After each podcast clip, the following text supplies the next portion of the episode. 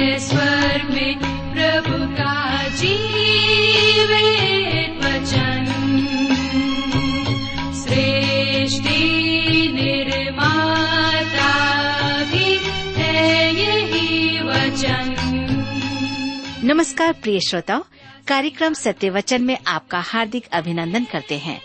उम्मीद है कि आप भी आज का कार्यक्रम सुनने के लिए तैयार हैं। इन दिनों हम पवित्र शास्त्र बाइबल के पुराने नियम में से दानिएल नामक पुस्तक का विस्तार से अध्ययन कर रहे हैं, जिसका मुख्य विषय है राज्यों का उत्थान एवं पतन।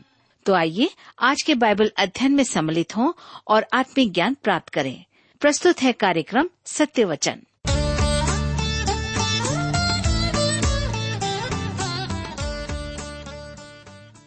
प्रिय मित्र, प्रभु यीशु के पवित्र और सामर्थी नाम में आप सबों को मेरा नमस्कार। मैं आशा करता हूं कि आप सब परमेश्वर की दया से कुशल पूर्वक हैं और आज फिर से परमेश्वर के वचन में से सीखने के लिए तैयार बैठे हैं। मैं आप सभी श्रोता मित्रों का इस कार्यक्रम में स्वागत करता हूं और अपने उन सभी नए मित्रों का भी जो आज पहली बार हमारे इस कार्यक्रम को सुन रहे हैं। मैं आप सबको बताना चाहता हूं कि हम इन दिनों बाइबल में से दानिएल नबी की पुस्तक से अध्ययन कर रहे हैं। पिछले अध्ययन में हमने देखा कि राजा नबूकदनेस्सर ने एक स्वप्न देखे और स्वप्न का अर्थ बताने के लिए उसने ज्योतिषियों, पंडितों, शास्त्रियों, तांत्रियों को बुलाया ताकि वे आकर उसके स्वप्न को और इसके साथ साथ उसका अर्थ भी बताएं, और वे इसे बताने में असमर्थ रहे। और तब राजा ने आज्ञा दी कि इन सबों को नाश किया जाए, मार दिया जाए। और तब यह बात दानिएल को पता चला और तब दानिएल ने सिपाहियों के अधिकारी अर्योक के पास जाकर उससे निवेदन किया कि राजा से कह कि वह मुझे अपने पास आने की अनुमति दे। अर्थात दानिएल उन पंडितों की और शास्त्रियों की और ज्योतिषियों की रक्षा करना चाहता था। और मेरे मित्रों, हमने यह भी देखा कि दानिएल अपने मित्रों के साथ जीवते परमेश्वर से प्रार्थना करने लगा ताकि परमेश्वर उन्हें बुद्धि, ज्ञान और समझ दे ताकि वह उन स्वप्न को और उसके अर्थ को राजा को बता सके। तो हमने इन बातों को देखा है। आज हम अपने अध्ययन में आगे बढ़ेंगे, लेकिन इससे पहले आइए हम सब प्रार्थना करें और परमेश्वर से आज के इस अध्ययन के लिए सहायता मांगे। हमारे दयालु और प्रेमी पिता परमेश्वर, हम आपको धन्यवाद देते हैं हमारे इस जीवन के लिए जिसे आपने हमें दान स्वरूप दिया है, ताकि हम इस जीवन के द्वारा आपको आदर दे सकें, आपको महिमा दे सकें। आज जब हम फिर से आपके वचन में से सीखना चाहते हैं, हमारी प्रार्थना है कि आप हमारे प्रत्येक श्रोता भाई बहनों को अपनी बुद्धि, ज्ञान और समझ प्रदान करें, ताकि जब हम आपके वचन में से सुनते हैं, सीखते हैं, तो निश्चित रूप से आपका वचन प्रत्येक श्रोता भाई बहनों के हृदय से बोलने और बातचीत करने पाए, उनके जीवन पर आपका प्रभाव होने पाए। पिताजी, हमारी प्रार्थना है कि आप हमारे प्रत्येक श्रोता भाई बहनों को हर एक प्रकार की बुराई से, हर एक प्रकार के व्यर्थ की बातों से, शैतानी बातों से, शैतान के छल प्रपंच से आप उन्हें बचाएं। अपने वचन के द्वारा उन्हें सामर्थ दें ताकि आपके प्रेम में, डर और भय में अपने जीवन में आगे बढ़ सकें। हम विनती करते हैं हमारे उन श्रोता भाई बहनों के लिए जो बीमार हैं, निराश हैं, परेशान हैं और चिंताओं में हैं। पिताजी, आप उन पर भी दया दृष्टि करें, उन्हें छुए और चंगाई दें ताकि वे भी स्वस्थ और भले चंगे होकर आपके नाम को महिमा दे सकें। आप उन्हें चंगाई दे रहे हैं, इसलिए धन्यवाद देते हैं। हम सबको आज के अध्ययन के द्वारा आप आशीष दें। प्रार्थना यीशु के नाम से मांगते हैं, आमीन। मित्रों, आइए अब हम अपने अध्ययन में आगे बढ़ते हैं। और जैसा कि मैंने आपसे कहा है कि हम इन दिनों दानिएल नबी की पुस्तक से अध्ययन कर रहे हैं, तो आप मेरे साथ दानिएल की पुस्तक उसके 2 अध्याय को निकाल लीजिए। दानिएल की पुस्तक उसके 2 अध्याय और 40 से 43 पद में इस प्रकार से लिखा हुआ है। 4वां राज्य लोहे के तुल्य मजबूत होगा, लोहे से तो सब वस्तुएं चूर चूर हो जाती और पिस जाती हैं, इसलिए जिस भांति लोहे से वे सब कुचली जाती हैं, उसी भांति उस चौथे राज्य से सब कुछ चूर चूर होकर पिस जाएगा। तूने जो मूर्ति के पांवों और उनकी उंगलियों को देखा, जो कुछ कुम्हार की मिट्टी की और कुछ लोहे की थी, इससे वह चौथा राज्य बटा हुआ होगा, तो भी उसमें लोहे का सा कड़ापन रहेगा, जैसे कि तूने कुम्हार की मिट्टी के संग लोहा भी मिला हुआ देखा था। जैसे पांव की उंगलियां कुछ तो लोहे की और कुछ मिट्टी की थी, इसका अर्थ यह है कि वह राज्य कुछ तो दृढ़ और कुछ निर्बल होगा। तूने जो लोहे को कुम्हार की मिट्टी के संग मिला हुआ देखा, इसका अर्थ यह है कि उस राज्य के लोग एक दूसरे मनुष्यों से मिले जुले तो रहेंगे, परंतु जैसे लोहा मिट्टी के साथ मेल नहीं खाता, वैसे ही वे भी एक न बने रहेंगे। मेरे मित्रों, यहाँ पर हम देखते हैं कि यह धर्मशास्त्र का एक अनुपम पद है। पहले तीन राज्यों की अपेक्षा इस चौथे राज्य पर अधिक ध्यान दिया गया है। इस राज्य की व्याख्या में दानिएल ने 4 पदों का विवरण दिया है, जबकि दूसरे और तीसरे राज्य की व्याख्या में एक पद 39 लिखा गया है। मादी, फारसी और यूनानी राज्य। मेरे मित्रों, चौथा राज्य अंतिम दिनों का राज्य है। आपको स्मरण होगा कि दानिएल ने नबूकदनेस्सर से कहा था कि उस मूर्ति का उद्देश्य यही था।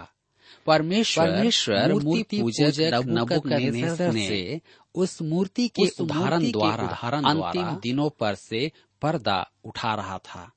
वह विश्व शासक था और वह सोच रहा था कि अंत क्या होगा। मेरे मित्रों, हम अंतिम दिन के समय में वास करते हैं और यह प्रश्न आज तक बना है कि यह संसार कहाँ जा रहा है। लोग इसके लिए बहुत मेहनत कर रहे हैं। हम इस मूर्ति पर फिर से ध्यान दें। यह एक विशाल मूर्ति थी जो भयावह थी। मेरे विचार में वह उसे संपूर्ण बेबीलोन में सबसे ऊंची दिखाई दी होगी। वह धातुओं से बनी हुई थी जिसका सिर सोने का था। सोने का सिर बेबीलोन का प्रतीक है। ध्यान दीजिएगा, उसका वक्ष और भुजाएं चांदी की थी, जो मादी और फारसी राज्य हैं। पीतल यूनानी राज्य का प्रतीक था। पैर लोहे के थे, अर्थात वह रोम था।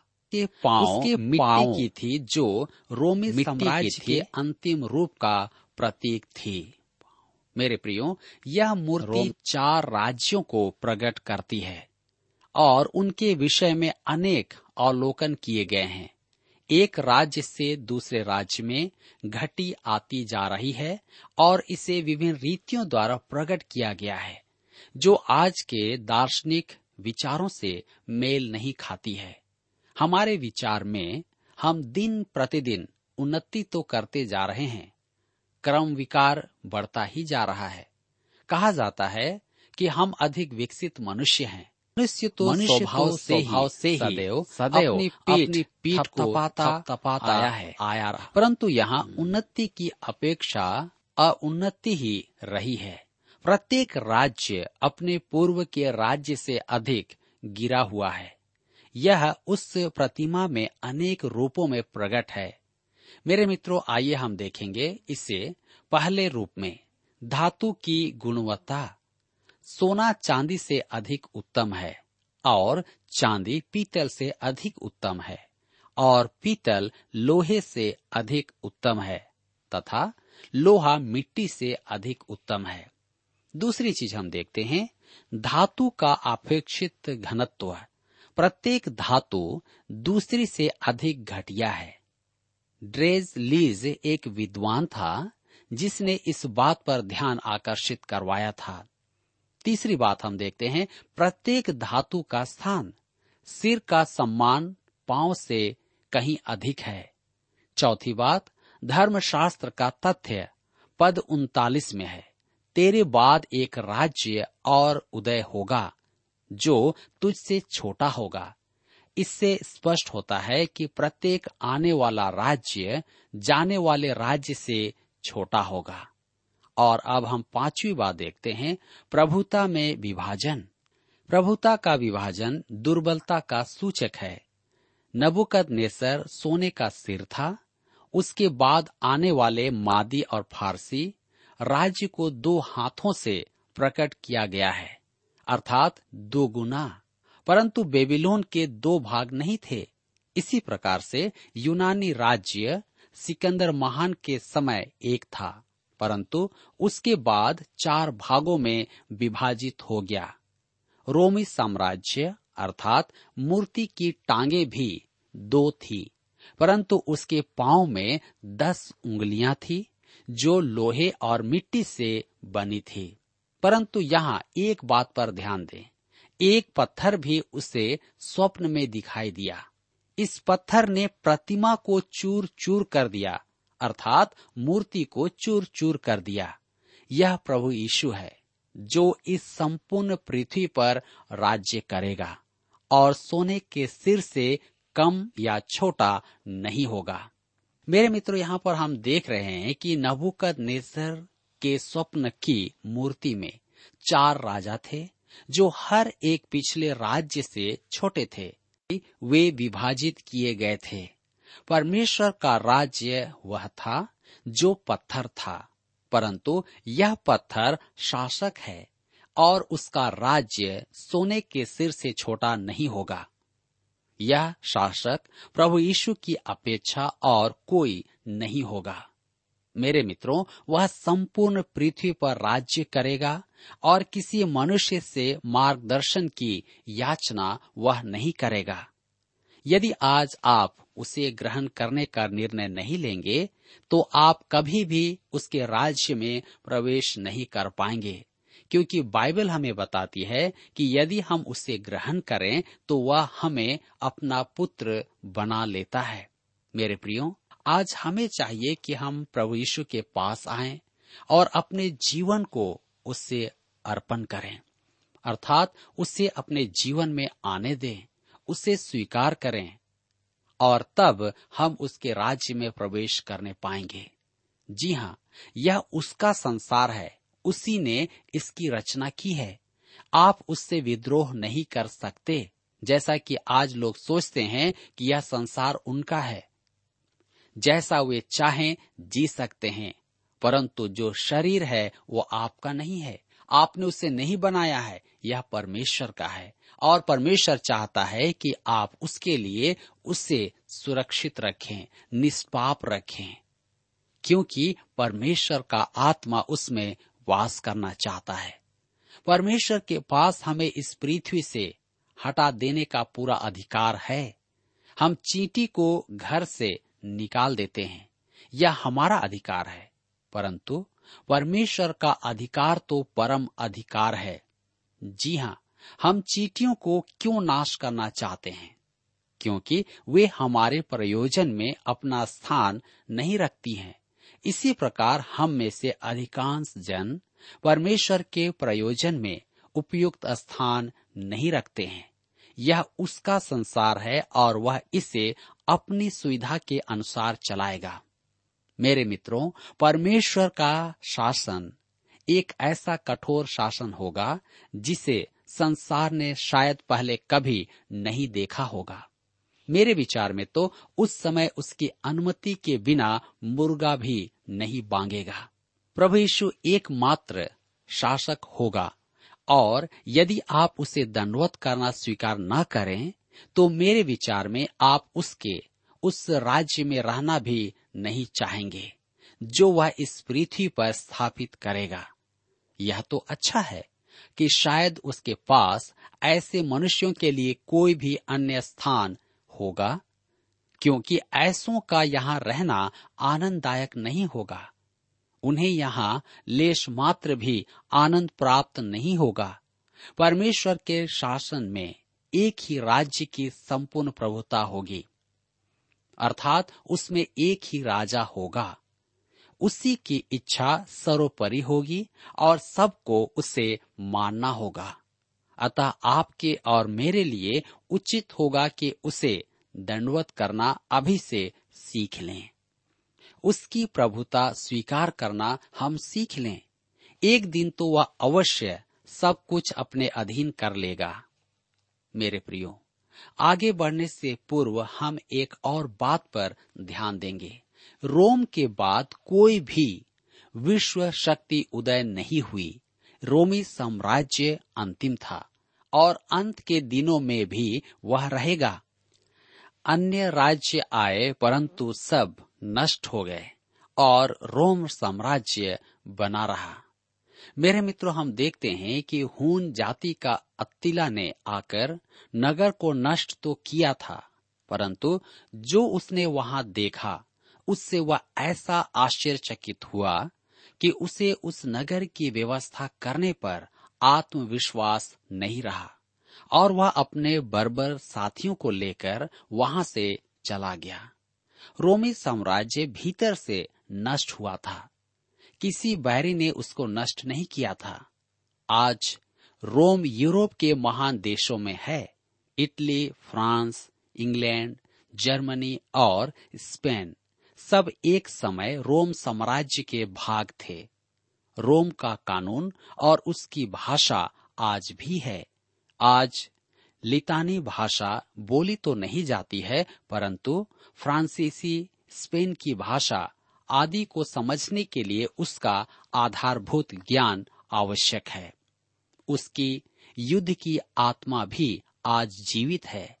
जिस दिन से रोमी साम्राज्य अलग अलग देशों में विभाजित हुआ, उसी दिन से यूरोप युद्ध में व्यस्त है।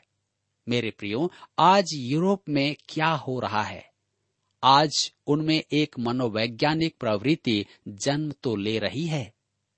वहां का युवा वर्ग इटली वासी या जर्मनी वासी कहलाना नहीं चाहता है, वे अपने आप को यूरोप वासी कहना चाहते हैं। यह मानसिकता निश्चय ही उस आने वाले शासक का मार्ग तैयार करती है जो भविष्य में रोमी साम्राज्य को संगठित करेगा। धर्मशास्त्र में उसे पाप का पुरुष या ख्रिस्त विरोधी कहा गया है। आज यूरोप का बाजार सार्विक है, परंतु जब तक प्रभु यीशु मार्ग की बाधा न हटा दे तब तक वह पुरुष प्रकट न होगा और यह सब पूरा न होगा, क्योंकि वह शैतान का जन है। इसलिए वह तब तक प्रकट नहीं होगा जब तक कि परमेश्वर अपने लोगों को अपने नाम के निमित्त एकत्र न कर लेगा। ऐसा करने के बाद वह कलीसिया को पृथ्वी पर से उठा लेगा। परमेश्वर अपना कार्यक्रम चला रहा है, चाहे वह प्रकट हो या ना हो। अतः रोमी साम्राज्य को संगठित करने वाला आएगा। मैं इसे रोमी साम्राज्य का पुनरुत्थान नहीं कहूंगा, क्योंकि वह राज्य मरा नहीं है। नर्सरी कक्षा की एक अंग्रेजी कविता में हम पढ़ते हैं, हम्टी डम्टी दीवार पर से गिर गया था और चकनाचूर हो गया।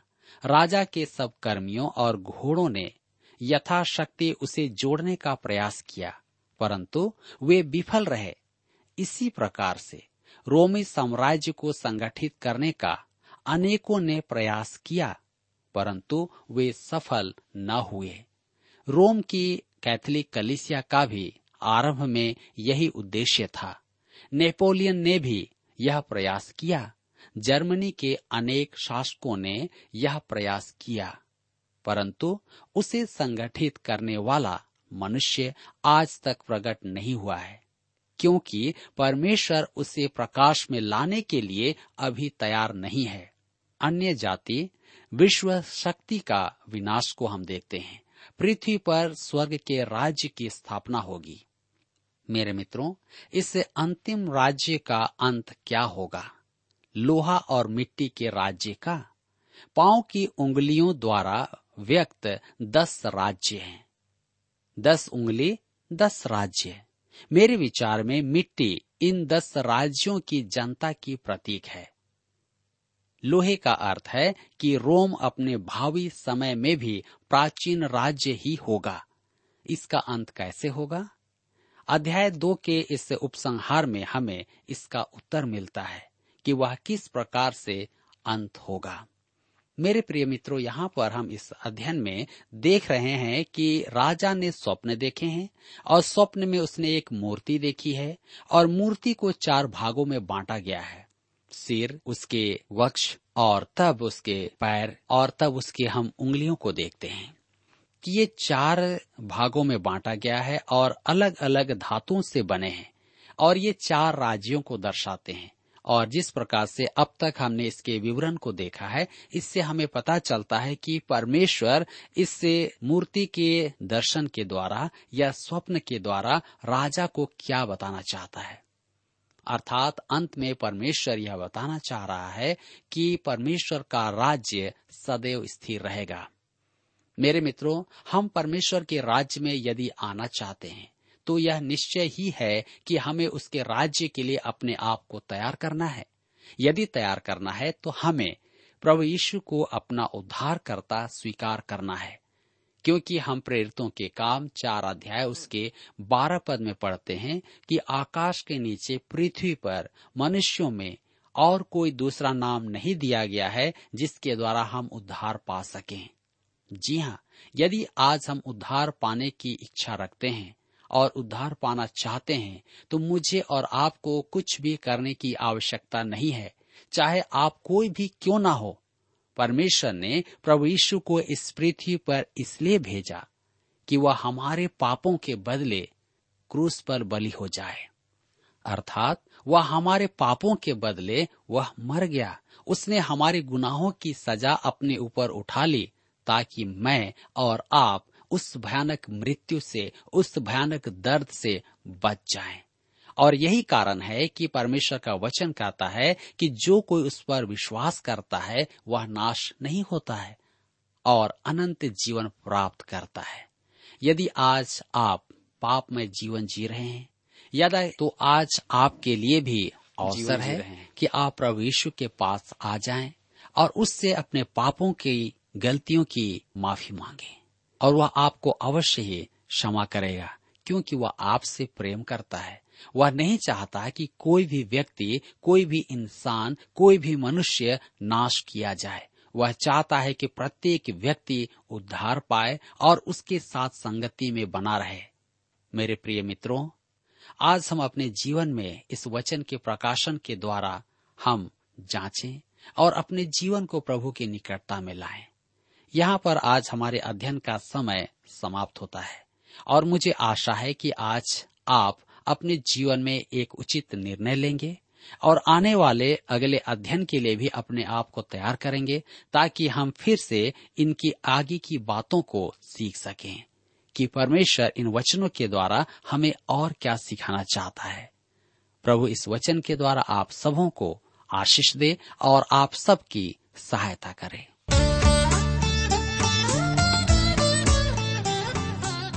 अभी आप सुन रहे थे कार्यक्रम सत्य वचन। श्रोता, हम आशा करते हैं कि आज के इस कार्यक्रम के द्वारा आपको परमेश्वर के बारे में आवश्यक जानकारी प्राप्त हुई होगी। हम आपकी जानकारी के लिए बता दें कि हमारे पास नया नियम एवं पूरी बाइबल आपके लिए उपलब्ध है। यदि आप इन्हें प्राप्त करना चाहते हैं तो आज ही हमें इस पते पर लिखें। कार्यक्रम सत्य Vachan, TWR India, post box number 317, Lucknow 226001, Uttar Pradesh. पता एक बार फिर से सुन लीजिए। कार्यक्रम सत्य Vachan, TWR India, post box number 317, Lucknow 226001, Uttar Pradesh. आप हमें इस नंबर पर SMS या टेलीफोन भी कर सकते हैं। हमारा मोबाइल नंबर है 09651433397। एक बार फिर से नोट कर लें, 09651433397। इसके अलावा आप हमें ईमेल भी भेज सकते हैं। हमारा ईमेल आईडी है hindittb@twr.in hindittb@twr.in। और अब इसी के साथ कार्यक्रम का समय यहीं पर समाप्त होता है। अगले कार्यक्रम में आपसे फिर भेंट होगी, तब तक के लिए हमें आज्ञा दीजिए। नमस्कार।